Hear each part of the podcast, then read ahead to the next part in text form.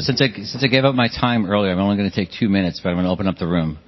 And, Jack, uh, two minutes? Or not Jack. Two minutes. No, no, this is a real. This is a real two minutes. Sorry, Jack.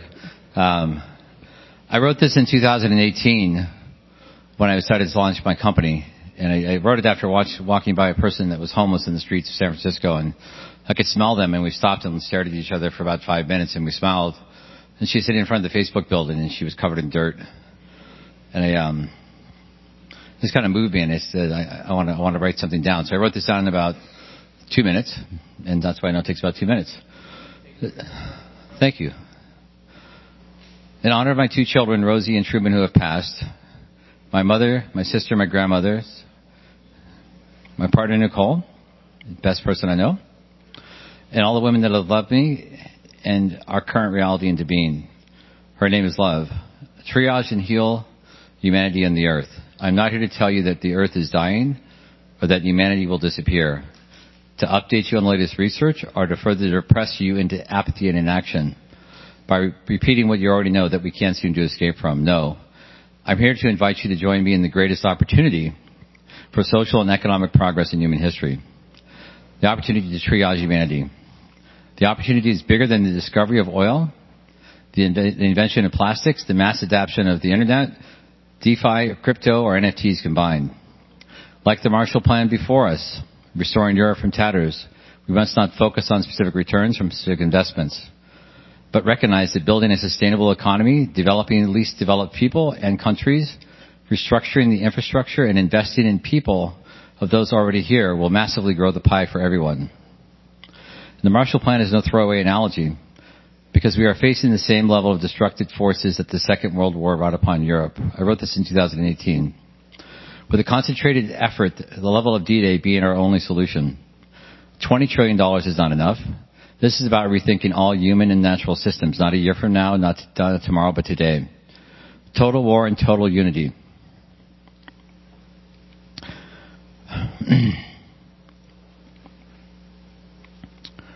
Sorry. Rosie the Riveter is my daughter and now an angel. Every citizen working together. And Truman, my son, is my journal and every institution working alongside. There is so much time, talent, and treasure in our collective networks, and these people can come together to accomplish anything. While saving humanity and the earth, we have the opportunity to unite like we have not in eighty years. Men and women, young and old, all colors, creeds, sexualities, and levels of wealth and moral inclinations, Jack. No. Uniting the common purpose of our, for, uniting for the most common purpose of our most basic impulse, the impulse to survive, but not just surviving, thriving. How do we thrive? And this is why it is the greatest opportunity. If we survive, then we will thrive. We know that with great challenge and trauma comes great opportunity. This is it. And let's focus on the opportunity to move the world forward in the way that human beings have dreamt of for ten thousand years. Anything else is just rearranging the deck chairs on the Titanic while the band plays a goodbye tune. We have to stop defending our turf and open source all solutions. We have to hyperscale all old and new solutions. We must not waver in the face of greed and fear. We must stop putting people in boxes. I learned from my grandparents that served in three wars that half measures will not work.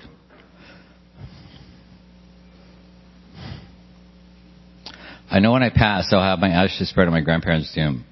And my tombstone will say he was all in. I have detailed plans that come from this collective wisdom of listening to thirty thousand people across the globe over the last fifteen years. We must drop our pettiness. We must prepare for the greater than fifty percent chance that it's too late and buck up. Love and light are the answer.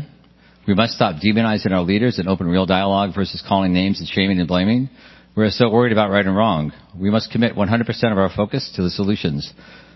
Solutions that I believe in today. Build your businesses like a tree. Take everything you need and drop a thousand seeds. It's not that hard. Go long on humans. Invest in people. I'm all in. Are you? Thank you.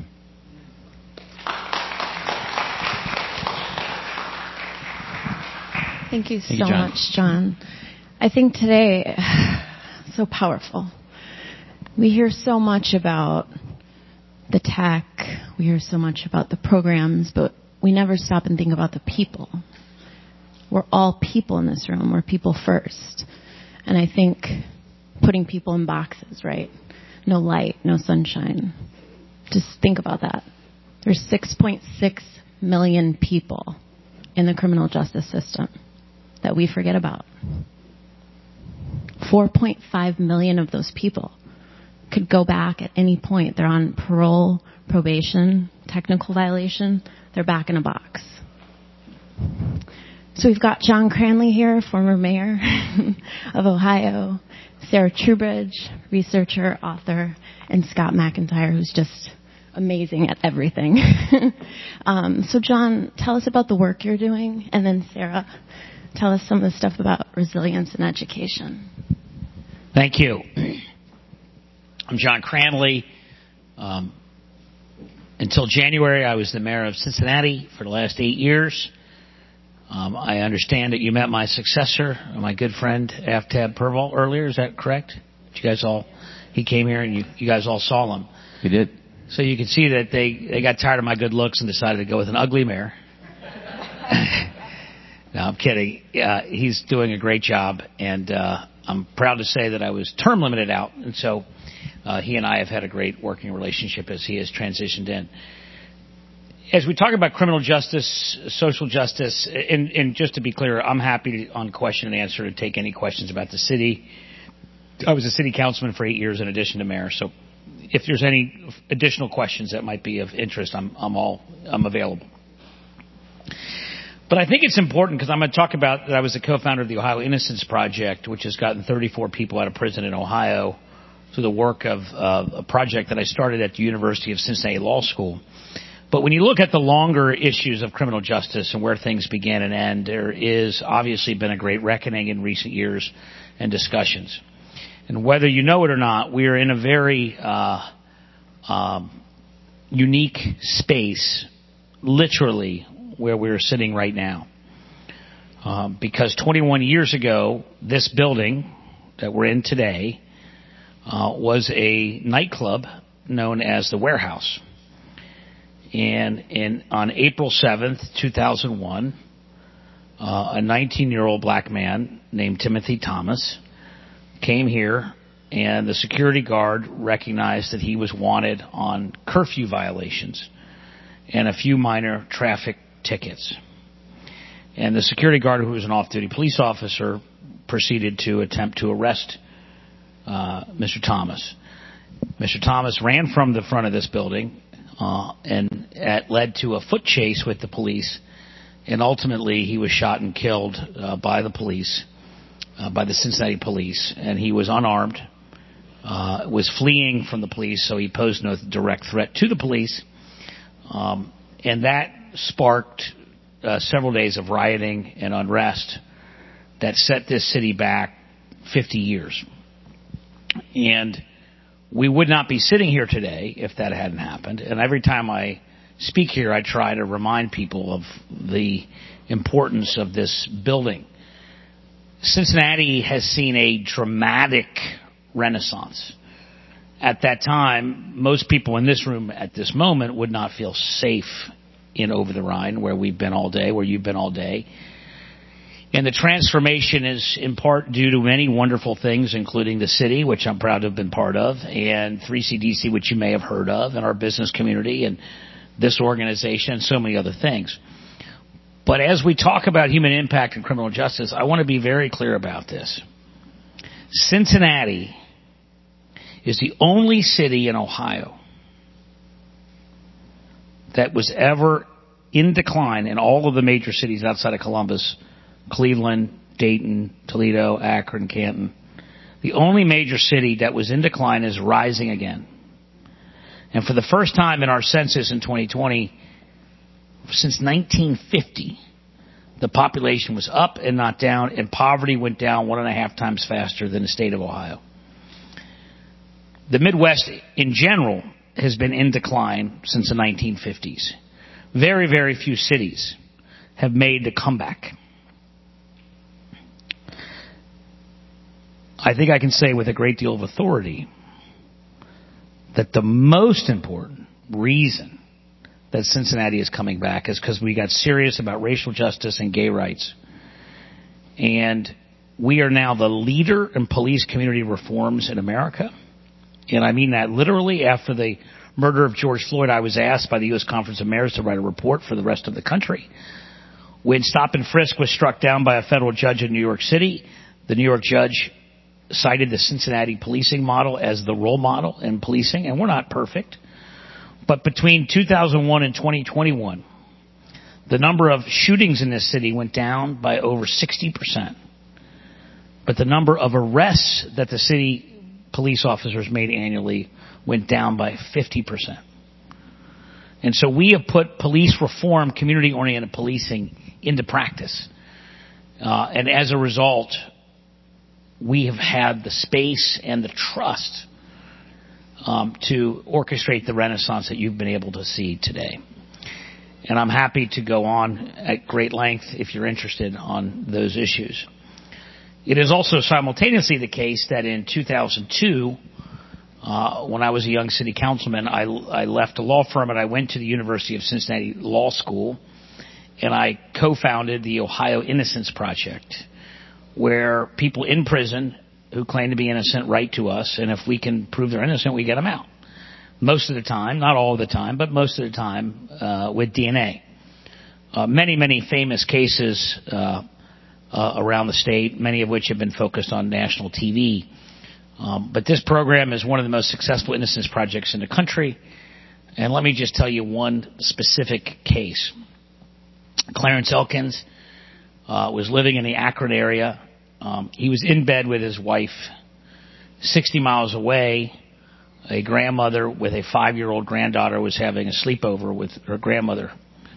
Middle of the night, uh, a ravenous, awful, evil act, home invasion of a man who raped both women, the girl and the grandmother, and tried to kill them both, successfully murdered the grandmother, and left the five-year-old for dead. Uh, luckily, she survived. Um, At the time that Clarence was imprisoned for this crime that he had nothing to do with, um, they did not have the capability to pull the D N A from the semen from the rape kits. Um, and so Clarence went to prison for nine years for a crime he had nothing to do with. Years later, we get involved at the Innocence Project, and we find out that there's a man that looks like Clarence who... And by the way, the number one reason for false convictions is mistaken eyewitness I D. Not only did he look like Clarence, he, on the day of the murder, escaped from a mental health institution that he had been involuntarily committed to. Um, he lived with his common-law wife next door to where the murders occurred. And years later, pled guilty to raping his own children. Very likely suspect in this crime. He was in prison for raping his own children, but he was scheduled to be released in a couple years. By the grace of God, he ends up on a prison transfer at the same prison as Clarence, our client. And so we were able to get Clarence to smoke a cigarette with him, carefully pick it up without touching it, and mail it to us from prison, which was technically illegal. And we took the saliva from a cigarette butt and we matched it to the D N A from the two rape kits. We were then we then went to the prosecutor and said, hey, we have proven not only uh, that our man is innocent, uh, but we found we did your job. We found the this is a Summit County case, not Hamilton County. We found the real killer, so go arrest him. Amazingly, the prosecutor refused, and so we went to the Attorney General of the state of Ohio named Jim Petro, and luckily he has a conscience, and so he got involved and didn't want to take our word for it, nor should he, so he went and got his own subpoena to get a sample uh, from the man in prison and confirmed by his own testing that we were right, and he ultimately uh, sued to get our guy out of prison and to put away the true killer. Um, I got to be there at Mansfield Correctional Institution where he was imprisoned when he got to walk out an innocent free man. One of the greatest professional moments of my life to see an innocent free man walk out. As you may know, Mansfield is where they filmed the movie Shawshank Redemption. So I got to see an innocent man walk out of Shawshank. Uh, pretty awesome uh, stuff. And I think these criminal justice issues go from wrongful conviction to rightful conviction. And all of these issues are, I think, appropriately being reevaluated right now in light of D N A, proving that innocent people have, in fact, been executed in this country, to also over-incarceration issues and what that has done to our communities. Um, there are no easy answers. They're not black and white. They're not as simplistic as a lot of slogans may have you believe. Look, you know, I was mayor for eight years. I was both a reformer and was hiring as many cops as I could. Um, these things are nuanced. Um, but I think at the end of the day, we have to try our best to remind ourselves that every person has dignity, and whether they're rightfully convicted and need to be locked up, they still have dignity.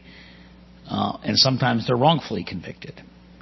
In all cases, we need due process, and we need uh, humanity uh, at all levels of the system. Um, and so really, that's just kind of a smattering of things that I've been involved in. Um, I'm happy to take questions on that or the city or anything else on your mind. No, it's a lot of powerful things up here. Um, Jim Petro went to Denison, by the way. As Nobody's perfect. Me. No one's perfect. And we got some Kenyan people in the crowd. Um, speaking of Denison, maybe over to to to, to Sarah, and we'll, we'll come. These we will be having breakouts at three thirty, and uh, and the, this, I think the, the prisoner cluster of issues will you know you, we can visit with you on that. Sarah. Hello, everybody. Thank you for having me here. My name's Sarah Truebridge, and I am involved in a lot of different things. Um, I want to just say that I'm moved by the stories that you're telling, by the actions that, John, that you presented during your panel, and by the stories that people have shared. And I think the one thing that I want to just remind people is that everybody has a story, and that we need to honor each other. And I like the fact that we're ending in a way that's talking about humanity. I started a firm, uh, organization, business called EdLinks, and the, I call it a mantra instead of a tagline, is educating the new humanity. And I can talk more about that, but I was asked here today because my work is in re- the world of resilience. And I started doing research in the area of resilience. I got my doctorate. I did, um, like I said, I did research in resilience, did gang work. I've worked overseas. Um, I worked in the legislature. I worked as a classroom teacher, worked in policy, practice, and research. And years ago, I tried to get people to listen about the concept resilience from a strengths-based perspective. Doors were shut. I'm in the world of education, and I would talk about resilience, talk about gangs, talk about people that were incarcerated, talk about affluent communities. I have buried kids from suicide. I've buried kids from gang shooting. It makes no difference. There's still children that you're burying. And people still didn't listen to resilience.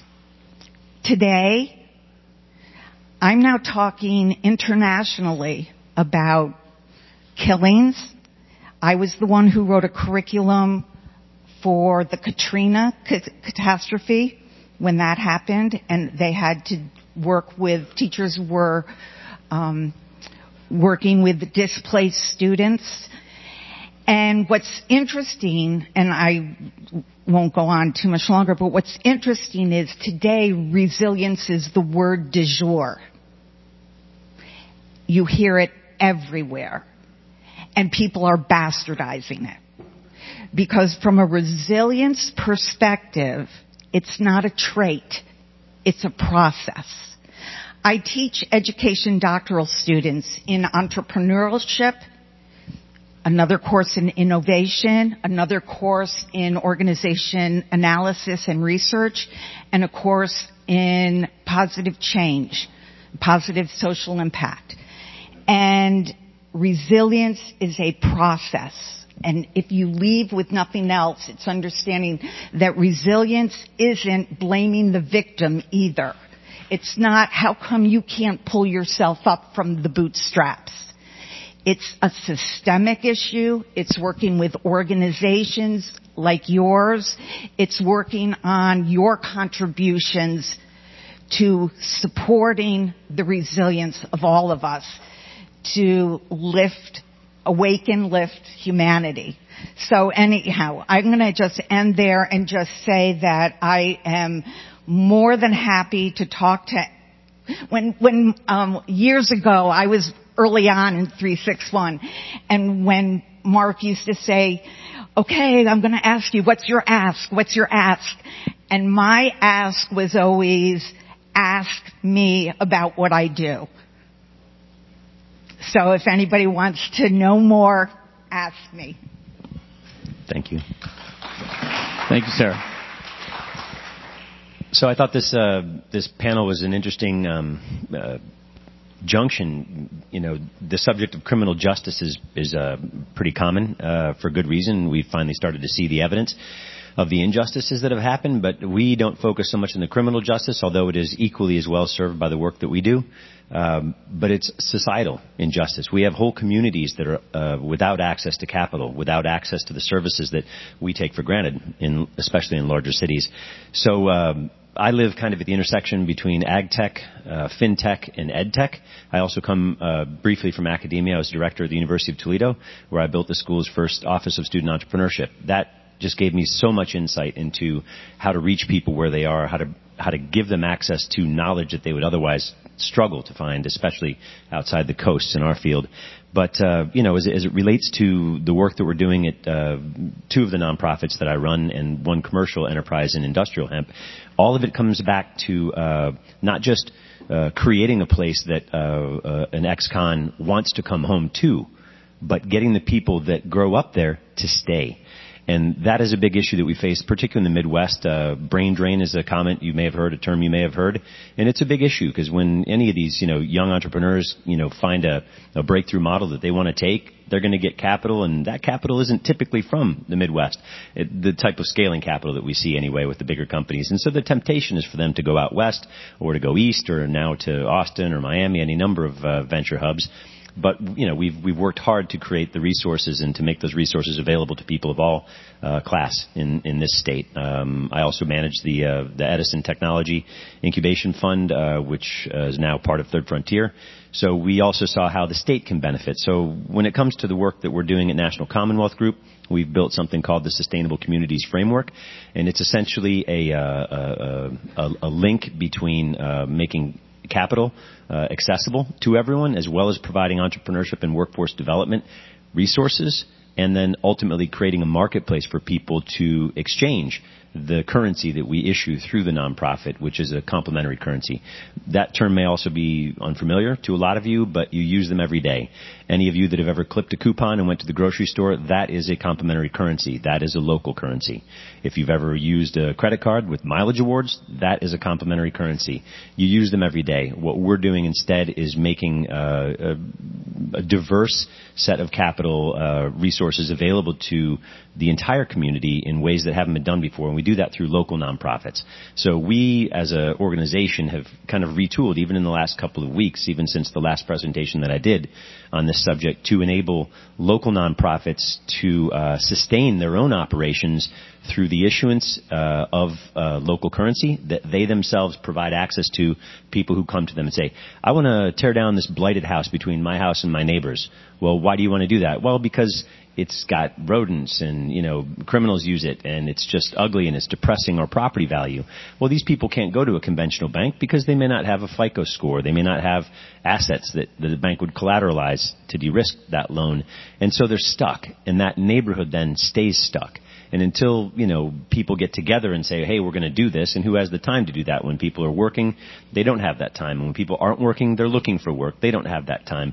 We really see that there's a there's a gap that can be filled here with a local currency, which has been used, by the way, for thousands of years. This is nothing new.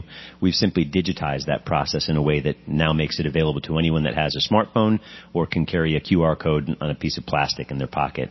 And that, we really believe, is going to, uh, it, it's the ingredients that we need to have not just a sustainable community, but a prosperous community. Because as people begin to build products with their hands again, they will have a sense of pride, a sense of community that they haven't seen perhaps in a long, long time, really since the Rust Belt itself began here. People's intuition is to get out. Well, we want to make sure that they have the tools, access to capital, and, and the, the attitude and relationships to stay local and build a community that's worth staying for. So there's a lot of notes that I took today, because so, so much of what I heard today was inspirational, not, not the least of which was John's work. It's in, incredible to me that we have uh, an opportunity to really bring all of this technology, all of this knowledge, and all of this capital that's out there. And we also see through a project that we're doing in Louisiana, uh, just now starting, uh, literally, when I say greenfield, I mean literal greenfields. This district of Northeast Louisiana has not been uh, modernized since before the Civil War. And so we're going to that location with this process in a way to present a continuum of, of capital, continuum of opportunity, continuum of, of business building and job creation that involves all of us. Uh, local capital for the people that don't have access to the next, which would be crowdfunding through the people that want to invest in the breakout potential of their own community, of their own neighbors, their relatives, and then ultimately into the private equity and, and uh, institutional capital that takes those stars and really begins to not just scale them locally, but replicate them uh, nationally. So we're very excited about it, and there's uh, a lot of reasons to do so, but uh, basically it's just bringing people that are below a, a line that I, I call kind of that that uh, bankability line, uh, bringing them up, lowering that line and bringing more people up into the first world economy that we're famous for, that we have more capital in this country than anywhere in the world. So, thank you.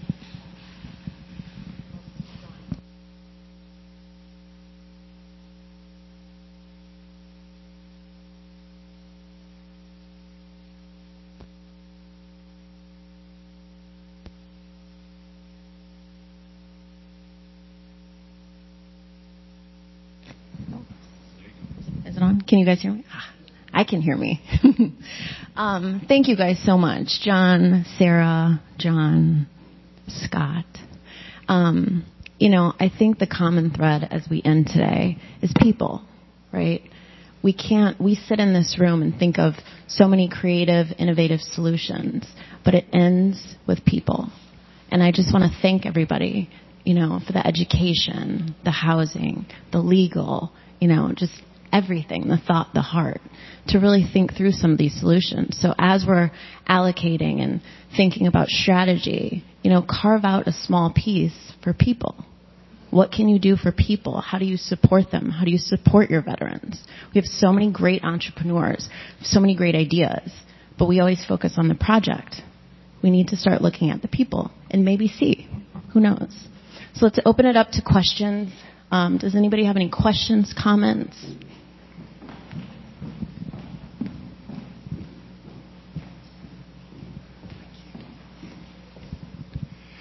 Miz Truebridge, um, you mentioned that resilience, or the lack thereof, is a systemic issue. Uh, could you expand on that, please?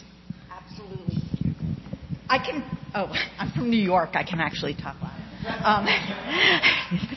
Um, um, thank you for the question. Uh, asking about resilience from a systemic perspective. And so often, we talk about, like I said, resilience. You hear about, you know, the, uh, what, what's internal. But the actual protective factors that we talk about that over and over and over again come up, there are three main protective factors. Caring relationships, high expectations, and I'm not talking about getting the trophy, getting the A. It's the high expectation of keep doing, you know, stay to-itiveness, you know, do it, keep doing it, keep trying, or other aspects of high expectation messages, and then opportunities to participate and contribute. I say that, and I'm going to go into more in the breakout session, but from your perspectives in businesses, organizations, and communities, the communities need to provide the climate and the support to nurture and lift everyone's resilience. Because I say resilience isn't a trait, because if it was a trait, it would be you have it, you have it, oh, you don't. That's not the case. It's not do you have resilience. That's not the question to ask. The question is, what can I do to lift and nurture your resilience? It hasn't been tapped yet. That's the issue. So what the systemic issues and the issues, I deal with equity issues. I deal with all, I mean, I work with schools, businesses, corporations on all these issues of culture in their business, in their community and well-being, mental health, all about creating the system that will allow individuals' strengths to flourish. Great question. Thank you for asking. Yeah, wonderful question. Any other questions, comments?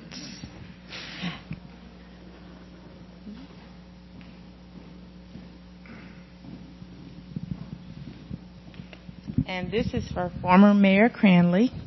My name's Lauren. Nice to meet you. I don't know if you were here when I spoke, but I have a question, and then I have a, another question. Were you at the bridge, the ribbon cutting for the South Cumminsville Bridge? Was that you? Well, my grandmother cut the bridge. That's why I was wondering if you knew, if you remember. I don't know what year it was. I have a picture, and I believe you were in the picture standing behind her. Um, but, but I have a question um, regarding the Innocence Project, um, and I didn't know much about it. I, the only thing I know about it is what you just told us about it today, and thank you. That seems like a very good project. Um, but what does the project do for someone who may be not innocent, but they may have a substance abuse problem that caused them to get into the situation they were in? How does the Innocence Project affect those people or help those people? So the, the Innocence Project does not uh, help the, the case that you're describing. However, uh, there are many other options. Um, there's a, uh, I'm blanking on the name of his um, nonprofit, but uh, there's a local man by the name of David Singleton, who's one of my personal heroes, and he has spent his life helping people come out of the criminal justice system, not because they were innocent, they weren't, but how do they pick up their lives and move into a better place. In addition to his work, which is a nonprofit, we have Nehemiah Industries, which is a phenomenal uh, for-profit company that specializes in hiring returning citizens uh, to the workforce and helping them get on their feet. Uh, and there are a variety of, of other efforts. Legal Aid has a very robust practice in Cincinnati to get records expunged once people are back on the straight and narrow and are able to get their records cleaned. Um, these are tremendously helpful uh, things that are available uh, in this community. But to answer your question, the Innocence Project does focus exclusively on um, people who are innocent. And while you're... We'll ask everybody, um, what do you think everybody in the room today can do to help with this issue? You know, as we think through solutions, what do you think, and we can go down um, the line, that, you know, we can begin to think through, how can I contribute, how can I support, how can I help? It's, uh, it's really simple. It's uh, we are all in this room gifted with access at all levels. And it's very easy to covet that and be afraid to give it. But if you give it, you'll get it back times ten. So access, access, access. I don't care if you're in a restaurant, if you're at the Harvard Club, if you're at the basketball court, access to those who you don't know, those you don't relate with, give them access and give them a shot. I get asked this question a lot. There's um, So many people are transitioning in their work, as well as people that are unemployed or underemployed. Mostly underemployed is a big issue, both for employers and for the employees. And uh, people always ask, well, geez, you know, what should I do? I, I'm not finding the work that I want. I'm not inspired by the work I do. And my answer is always volunteer.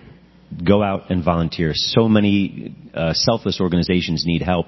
And every time I've done it, it has changed my life entirely. And I, I wouldn't be sitting right here today if it weren't for the fact that I've put in twenty combined years volunteering. Um, it just wouldn't happen. And the relationships you build, the meaning that you feel is... Uh, It's it's endless power, and it's good for everybody, no matter what you do. Find time to volunteer. So, great question.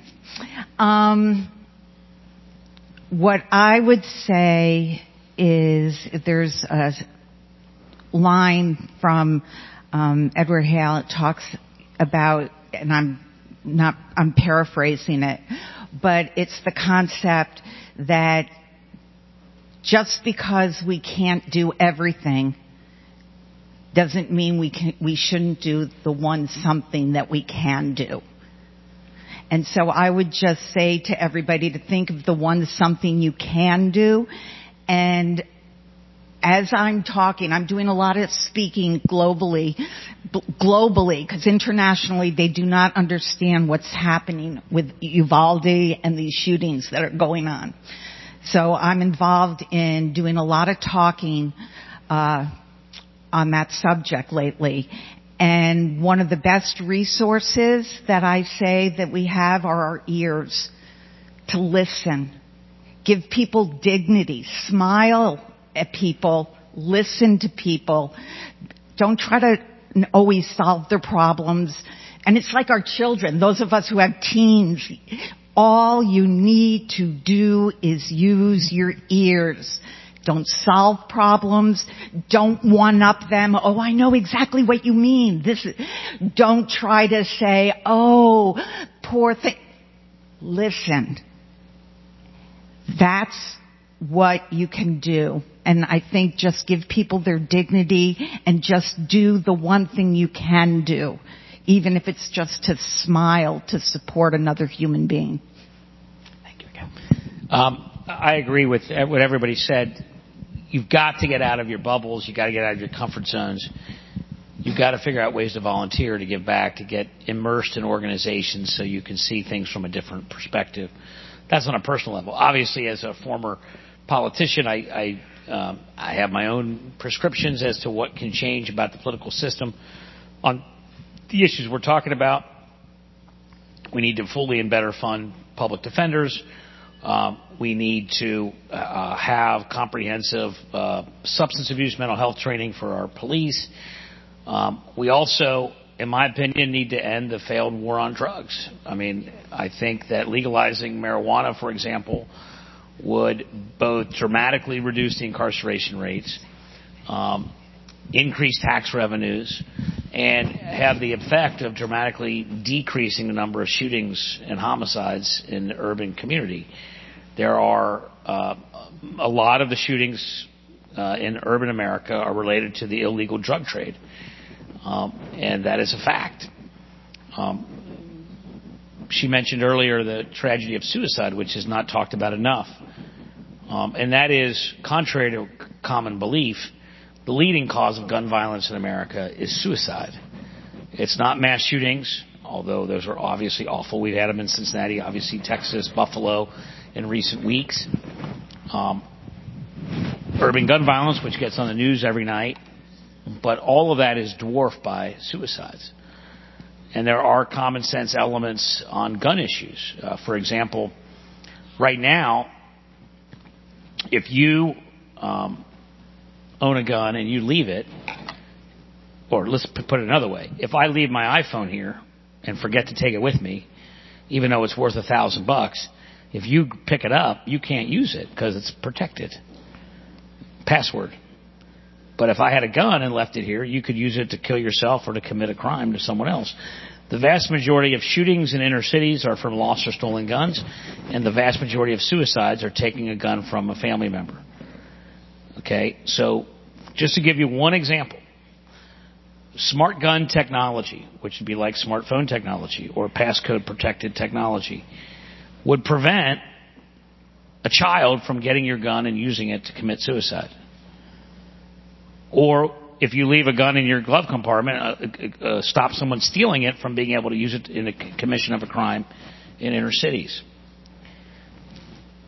Amazingly, but not surprisingly, the N R A boycotts any gun company that even invests in the research and development to develop this technology. Evil. Nobody would be required to buy a gun like this. We don't even have the option. And so as mayor, I started a gun buying consortium because cities buy guns for our police. And so we're pulling together with other cities across the country to organize as buyers and say we're going to demand certain actions and research and development commitments to develop these kinds of technologies. Um, and so I think these are the kinds of things we can do that touch on some of the issues that we've talked about. But, of course, I could go on forever. So I'll stop. Well, thank you, everybody. Come join our three sixty-one firm community of investors and thought leaders. We have a lot of events created by the community as we collaborate on investments and philanthropic interests. Join us.